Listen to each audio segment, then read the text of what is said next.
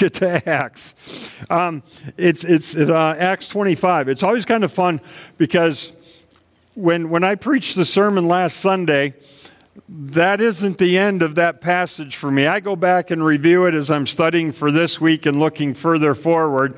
And sometimes God says, um, why, why didn't you share this with them? So I'm going to share something that I didn't share last week that I should have that is really kind of cool. Excuse me, I guess I shouldn't be coughing on the communion. Excuse me. Okay, if you look in verse 7 of chapter 25, if you remember, we talked about um, the new, the new governor's on the scene. Festus is there. He, he went from Caesarea. Uh, he, he was on his, on his perch for three days. He goes up to Jerusalem. He spends eight or ten days. He hears all the charges that they want to accuse Paul of. And he says, No, come back to Caesarea. So he heads back to Caesarea. And he's arrived there in verse 7, and the Jews come down from Jerusalem and they stood around Paul. Remember how we talked last week that they stood there to intimidate him? And, and it, he did, they didn't stand behind him or on the side or in front. They surrounded him, okay? They stood around him. And I missed a really, a really wonderful opportunity to, to, to share the other side of that. Um, it turn, um, you can turn with me, uh, Ephesians 5. 5:15 and this is this is the first place in the Bible where it says stop and look both ways before you cross the road okay? There, there's safety tips in the Bible okay? Ephesians 5:15 says therefore look carefully how you walk not as unwise but as wise if you got the King James I says I think it says walk circumspectly and, and circumference is that part of a circle that, that is around the outside of the circle, all, all the way around, not just the front of it, the back of it, the middle of it. it it's so walk, walk so you're looking around where you're walking. Be aware of where you're out, where you are walking. Okay? You say, now how does that have anything to do with what they standing around him? Another verse in Philippians, just about two or three pages back. Let me make sure I get the right one here. Philippians chapter 1, verses 12 through 14. Now, I want you to know, brethren, that my circumstances have turned out for the greater progress of the gospel. It just kind of makes me, just made me think real quick to Joshua when, when Joseph was, was tell, or I'm not Joshua, Come on, John. Genesis. Genesis, when, when Joseph was telling his brothers when they came from, from Israel to come down to Egypt to get food, and he knows who they are, but they don't know who he is. then he finally reveals himself to them. And, and he says, Guys, don't sweat it. You meant this for bad for me, but God meant it for good to save a lot of people's lives. He says, My circumstances have turned out for the greater progress of the gospel here in Philippians 1. So that my imprisonment, thir- verse 13, my imprisonment in the cause of Christ has become well known throughout the whole Praetorian Guard and to everyone else. We talked about this a couple weeks ago that, that his testimony, it didn't matter where he went, if he was being persecuted, he was under pressure, Paul preached. And he told those around him about Jesus Christ, the risen Lord. And so he says, then the Praetorian Guard all know. In verse 14, and that most of the brethren, trusting in the Lord because of my imprisonment, have far more courage to speak the word of God without fear. There's another word that you could use there, and it's called, it's bold. The, the, the brothers are much more bold to speak because of what I've gone through. What, what God has brought into my life, what God has used to grow me into the, into the apostle that He is wanting me to be. The one that, if you got, I think it's Acts 9 5, where He says, Paul, it, you, you, you are going to talk to Gentiles, you're going to talk to kings, and you're going to talk to the Jews. You're going to share the gospel with everyone. And he said, These guys here, he says, because most of the brethren, trusting in the Lord because of my imprisonment, have far more courage to speak the word of God without fear. And I know I've shared this before, and just real briefly, I remember very, very vividly a time when um, I was sitting in my office uh, when I was in the Air Force in Belgium, and one of the, the guys that I went to church with was air traffic controller, and he came to get his mail. And I was sharing the, sharing my faith with one of my coworkers. And when he came through that door, that was, that was like throwing me a piece of meat. That was like sick him because I knew he heard what was going on and I knew he was going to start praying that God's word would keep going forth. And we can get a boldness from one another. We need to, as they came around to stand around Paul to, to intimidate him, as believers, we need to come around one another and stand around each other in the faith. We need to stand around one another and pray for one another so that we can make each other bold because that's what's supposed to happen. There's, there's, there's strength that we can gain from each other. There's, there's a confidence, there's a boldness that, that we can have and that will be part of who we are because we come around one another. And we do that on Wednesday nights through prayer meeting. We'd love to have you here. Okay? I know sometimes schedules don't work, whatever, but don't make excuses. We need to come around one another. If we see one another praying for each other, that'll give us boldness. And, and it will be, as it says in verse 13, for the greater progress of the gospel. Okay, we can go home now. we need, and, and again, bring, brings me right back to Hebrews 10. You know, says, don't forsake the assembling of yourselves, and that's not what that whole passage is about. The passage says, you need to be here to encourage us. We need you to be here to encourage us, and you need to be here for us to encourage you in the body. Why? For the greater progress of the gospel. So, Sorry I missed that opportunity. Hope that didn't blow anybody's week by not having that last Sunday. we got to stand around one another. We got to lift one another up in prayer. The, the, the boldness may result for the progress of the gospel. All right. Now, how many of you practiced dying this week? That's right. That's what I said. How many of you practiced dying this week? Okay? Remember, that was part of your homework. So even if you don't raise your hands, I hope some of you did. We got to practice. And I always use the examples. Forgive me. Ten guys come through that door right now with machine guns. If you're not a Christian, get up and leave because we're going to kill all the Christians. What do you do? Well, the first thing we need to do is fall to our knees because that means our feet are going to be a lot less likely to walk out the door. But if we fall to our knees, we'll pray and ask God for help. But practice that, think that, process that through. Again, the old, the old example is when I was in the Air Force, every year we had to practice with the fire extinguisher, and everybody had to put the fire out. The fire department would come to the parking lot, and they'd have barrels that they put the fire in, and we had to practice. So that when our neighbor's apartment in Iceland was actually on fire, I didn't stop and think. I just went and grabbed the fire extinguisher and did what I'd been trained to do. I reacted. I didn't have to think. When those guys come through that door, what are you going to do? You're going to go to your knees because that's what you've practiced in your mind. You've practiced that. And last week we talked about practicing about dying. That, that we are looking forward to Jesus Christ coming back. What, what meant, go through the mental process. If I'm sickly and, and I know I'm going to, my time is short, few days, weeks, what am I going to do? Who can I praise? God. Who can I share? Nurses around me, doctors, whatever. practice. Practice. So practice dying this week, okay? Don't do it, but pra- I mean don't don't die.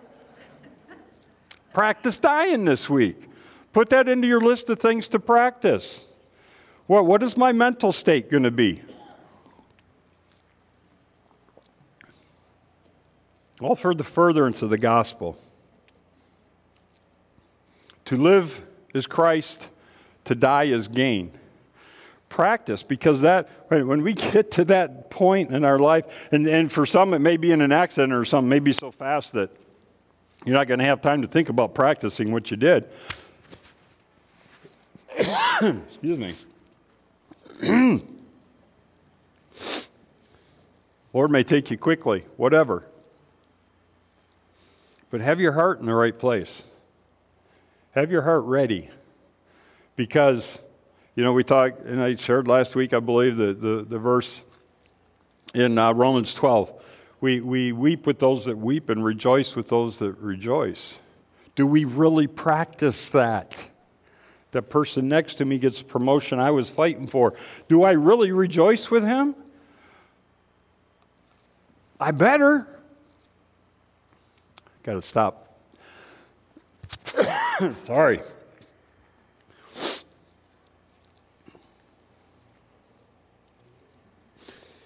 I watched three soccer games of my granddaughter yesterday. That doesn't help. I like to yell and cheer. Thank you. Thank you, Floyd. I appreciate that. Wasn't having this problem earlier in the morning, but I. Thank you.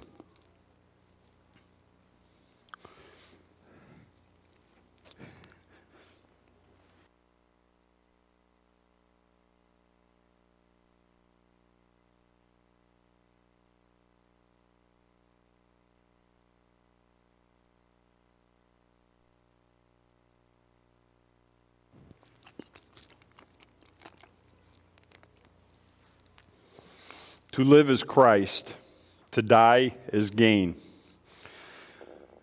I look forward to going home, folks. It, it may sound morbid, but I, I look forward to death because this body is just temporary. It's going to get so much gooder when we get home. Uh, I know I, I, I, think of Lois, and I always think of uh, Terry. They're out at, the, at uh, Dan, Danielle and Danny's wedding this weekend in Wyoming. Um, I mean, for the, for the rest of us that are just getting old, we, we're looking forward to it. I know that there are others that are really looking forward to it. Practice dying, okay? Practice thinking about going home. There, there, there's actually a reward if you look for if you are looking for the coming of the Lord, if you are looking for, for his return, there's actually a crown that you're going to get for that. There's actually a crown that you get for that. Anticipating, looking forward to, wanting, desiring so much that we need to share with others around us. All right, let's get into today's. Okay, last week we did 25 verses 1 through 12. We, we uh, just mentioned that um, the new governor's on the scene. Festus has taken over for Felix. Uh, they both wanted to do the Jews a favor, but they were also very different in that, in that uh, Felix was, was willing to delay and just kind of slough off on, on making sure that Paul got justice. Festus saw this sitting there is something that had been sitting there too long. He wanted to get it done and take care of it. So that's why he went up to, to Jerusalem. Now he's back to Caesarea. And, and as we're going to see today from verses 13 to 22, King Agrippa and Bernice come to Caesarea on an official state visit. You know, all the pomp and circumstance, the red carpet, the, the, the jet flies in, and they come down the steps, and you know, they're, they're there for, to be seen. They want people to know who they are, and, and they got a new governor. They got to welcome him uh, to, to, uh, to Caesarea. And so we know from 13 to 22, and we, we touched on verse 19 lightly last week, because Festus is telling King Agrippa and Bernice about what, what's going on, what, Here's the dog and pony show. We're going to show you why you're in town this weekend. This is what's happening. He's, this, this guy, Paul, in verse 19, he says, they, they, These guys that came down from Jerusalem have a problem, and it's a, the, a deal with their own religion and about a certain dead man, Jesus. So, to, to Festus, as far as he knows, this guy's dead. But then if you read the next, he says, But Paul asserted that he is alive, that he's not dead. And so the, the, the, two, the two sides of the story is, is uh, two assertions that are set forth by Festus is that he's dead, and, and, but this other guy says he's not. All right? That's where we'll pick up verse 13. Now, when several days had elapsed, King Agrippa and Bernice arrived at Caesarea and paid their respects to Festus. And while they were spending many days there, Festus led Paul's case before the king, laid, excuse me, laid Paul's case before the king, saying, There's a certain man left a prisoner by Felix. Then he, he's going to break it down into three sections here. Verses uh, 15 and 16. He says, When I was at Jerusalem, the chief priests and the elders and the Jews brought charges against him, asking for a sentence of condemnation upon him. And I answered them that it is not the custom of the Romans to hand over any man before the accused meets his accusers face to face and has had an opportunity to make his defense against the charges. So Festus is just reiterating kind of what's gone on ahead uh, before Agrippa and, and uh, Bernice got there. If you'll notice, as, as we've looked at this, there there was a charge earlier on that was laid to Paul that is not the issue now. And, and one, one thing that, that I'd like us to understand is that when I ask you, what, what is the one thing that Satan hates the most? Does anything come to mind from the last several months of hearing it over and over again? The, what's the name of Jesus? To exalt and glorify the name of Jesus. Satan hates that because Satan, his enemy, is Jesus. He hates Jesus. And he doesn't want us in any way, shape, or form to worship Jesus. So, Paul has, has gotten it shifted. Let's look real quickly at a couple verses. Turn back a couple pages to chapter 21.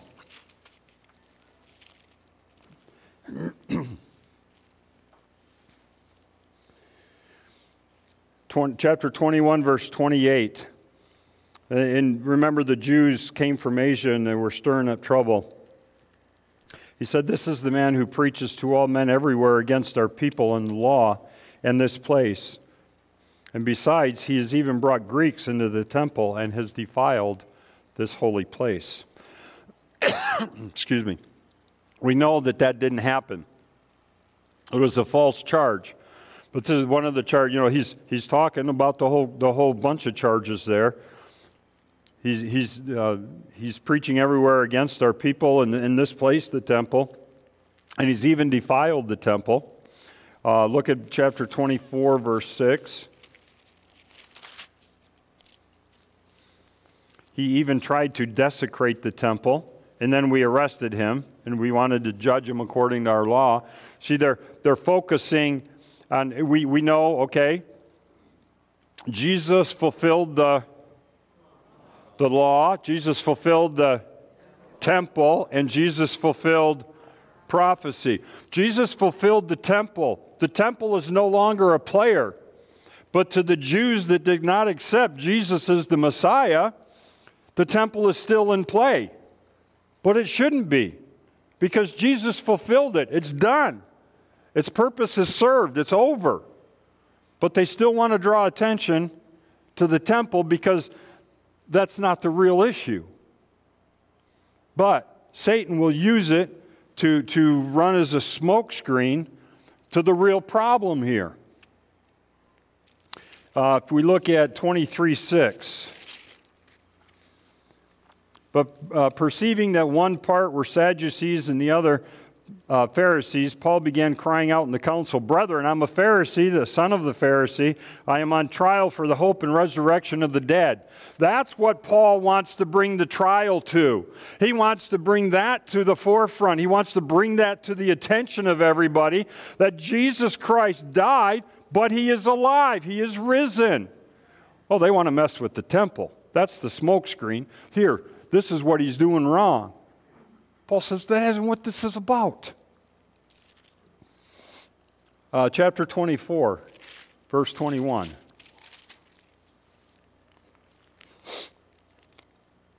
Other than for this, this one statement that I shouted, which we just read, he shouted out while standing there, For the resurrection of the dead, I am trial before you today. Paul wants to keep the attention on the resurrection of Jesus Christ. And the, the Sadducees don't want to hear, don't want to have anything to do with that. Chapter 25, verse 8. While Paul, in his own defense, says, I have committed no offense either against the law of the Jews or against the temple or against Caesar. All this other stuff is false charges. He says, I'll take the credit for shouting out in the temple that Jesus is risen, that the resurrection has occurred. I'll, blame me for that. Charge me with that. I'm guilty of that. I did that. You don't have to have a trial. I'll plead guilty. I did that. What you don't need to mess with is this other stuff that they're lying about to begin with about desecrating the temple and breaking the law. We'll get more into that next week about how, how, how it was a, it, it was history and it was, it was tradition that the, that the Jews believed in. And now they're, they're, they're not realizing that Christ was the fulfillment of that, that he, he was the Messiah. He, he was who he says he was. Paul wants to keep bringing it back to the fact that It's about the resurrection. It's about Jesus Christ because Satan hates that so much because that's when he knew, his, he, he should have known before, but he knew his doomed was sealed. When Jesus Christ died for your sins and rose from the grave. Satan knew he's going to try to do everything he can to keep people from hearing the truth and from knowing the truth. because he knows he's losing in the end.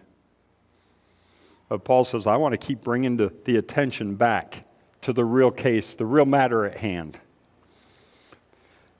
Acts 25, 17. And so after they had assembled, I made no delay, but on the next day took my seat. Again, a little bit of difference between Festus and Felix. Felix, Felix would have let it hang out there for a few months or even a couple of years. Festus says, No, I, I wanted to deal with this made no delay on the next day, took my seat on the tribunal, ordered the man to be brought.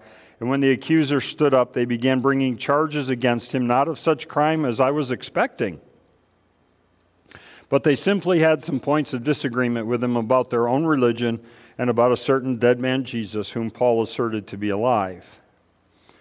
The, the, the third part of his story or presentation relaying to King Agrippa and Bernice in verse 20. He says, Being at a loss how to investigate such matters, I asked whether he was willing to go to Jerusalem and there stand trial on these matters. He, he knew the, the high priest was in Jerusalem, he knew the Sanhedrin was in Jerusalem, so if he was going to get any reading on this, that would be the place to go. Makes sense, it's logical. But when Paul appealed to be held in custody for the emperor's decision, again, Paul was no dummy. He knew that if he was going up to back up to Jerusalem to stand, nothing was going to be resolved other than if they actually finally were successful in killing him. Because they were never going to agree with him. They were never going to agree that Jesus had risen from the dead. They were never going to agree that Jesus Christ was actually the Messiah. When Paul appealed to be held in custody for the emperor's decision. I ordered him to be kept in custody until I sent him to Caesarea. And this, this had stirred, and, and, and Agrippa had been, by the Roman government, Agrippa had been placed uh, in authority over the temple in Jerusalem. So he was familiar with what went on in the temple, and, in the teachings, and in, in the, the, the, the way of life, okay? He, he was familiar with those things about the temple in Jerusalem. And so to hear this kind of piqued his interest. In Agrippa 20, verse 22, Agrippa said to Festus, I would also like to hear the man myself.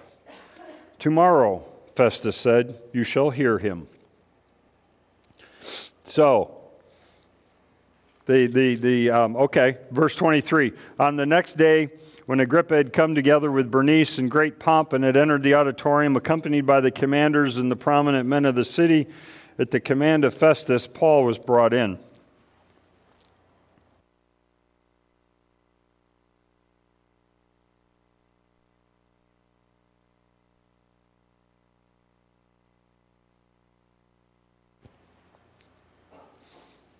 Guy, who, who, who doesn't like a big party, right?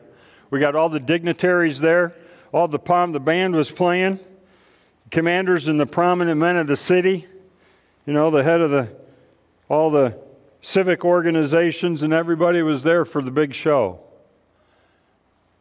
Agrippa liked it and show off to his, his, uh, his wife, his sister. Anyhow, we talked about that last week. So they're putting on a show. Festus introduces the case in verses 24 to 27 in front of, in front of all the town council and all the big wigs or people that think they were big wigs in town. Festus said, King Agrippa, and all you gentlemen here present with us, you behold this man about whom all the people of the Jews appealed to me, both at Jerusalem and here, loudly declaring that he ought not to live any longer. But I found that he had committed nothing worthy of death, and since he himself appealed to the emperor, I decided to send him. Yet I had nothing definite about him to write to my Lord. Therefore, I have brought him before you all, and especially before you, King Agrippa, so that after the investigation has taken place, I may have something to write. For it seems absurd to me to send the prisoner not to indicate the charges against him. he says, if I send this guy to Rome without any charge, I'm going to look like an idiot. He says, he, he appealed, so I agreed to send him, and I need to send him. He's a Roman citizen. He deserves it. That's his right. But I don't know what to say. Okay, we go, we go back. The Sanhedrin and the, the, the council has, has no charges that are going to stick. And, and he was heard, by, you know, uh, Claudius Lysias, remember him? He was the Roman, the Roman uh, guard, head of the guards in, in Jerusalem that escorted him by, by horses and 200 foot soldiers up to Caesarea, or down to Caesarea, excuse me. Claudius Lysias didn't have any charges to, to tell Felix. Felix had two years, didn't come up with any charges that were going to stick. Festus says, Guys, I've talked to this man. I've talked to the Jews. I've talked to them up in Jerusalem. I got to send him to Rome because he's appealed to Caesar, but I don't know what to tell him. Help. Help me not look like the fool here. Figure something out for me. And, and you know, and there, there was a, a sense that uh, Agrippa should, would, would have had a better understanding because of his uh, authority over the tabernacle, or excuse me, the temple, that, that, that he would have had more sense and understanding than Felix or Festus. So there, there's kind of justification into why he's asking King Agrippa. But he's basically saying, Help. I don't know what to charge this guy with, and I don't want to send him to Rome without charges. So next week, we'll start, in, we'll start digging into chapter 26, and that is um, Paul's longest defense, longest speech in the book of Acts. The bottom line is that he's going to say, He is risen. You got it. Good. Good. He is risen. Amen and amen. And that's what his defense is going to be about in chapter 26.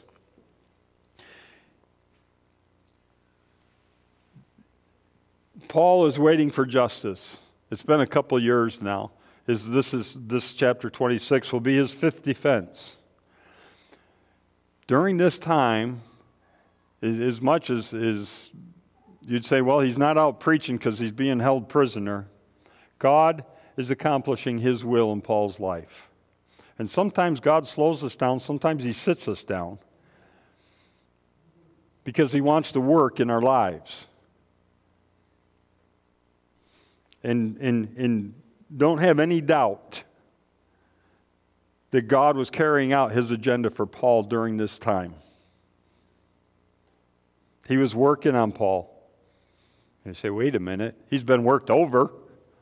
But we know that in uh, chapter 23, verse 11, when Jesus stood next to him, Take courage, for as you have solemnly witnessed to my cause at Jerusalem, so you must witness at Rome to me also. Again, it's not in that verse, but it, it's in that verse. It says, I, I will never leave you or forsake you. No matter what you're going through, no matter how ugly it is, no matter how much it hurts, God is with you rest that. Satan, Satan would not want you to know that. Satan would want you to feel like God has deserted you. He hasn't. He has not. He is right there with you and for you. He loves you. He loves you. He loves you. He will never leave you. God, through this, is accomplishing his purpose in Paul's life. And Paul still has that promise from verse chapter 23 verse 11 that he knows he's going to get to Rome. It's not just a desire anymore. He knows cuz Jesus stood right next to him and said, "You will testify of me in Rome." What a promise. What a promise. He's going to meet you there. We're going to stand and sing a song.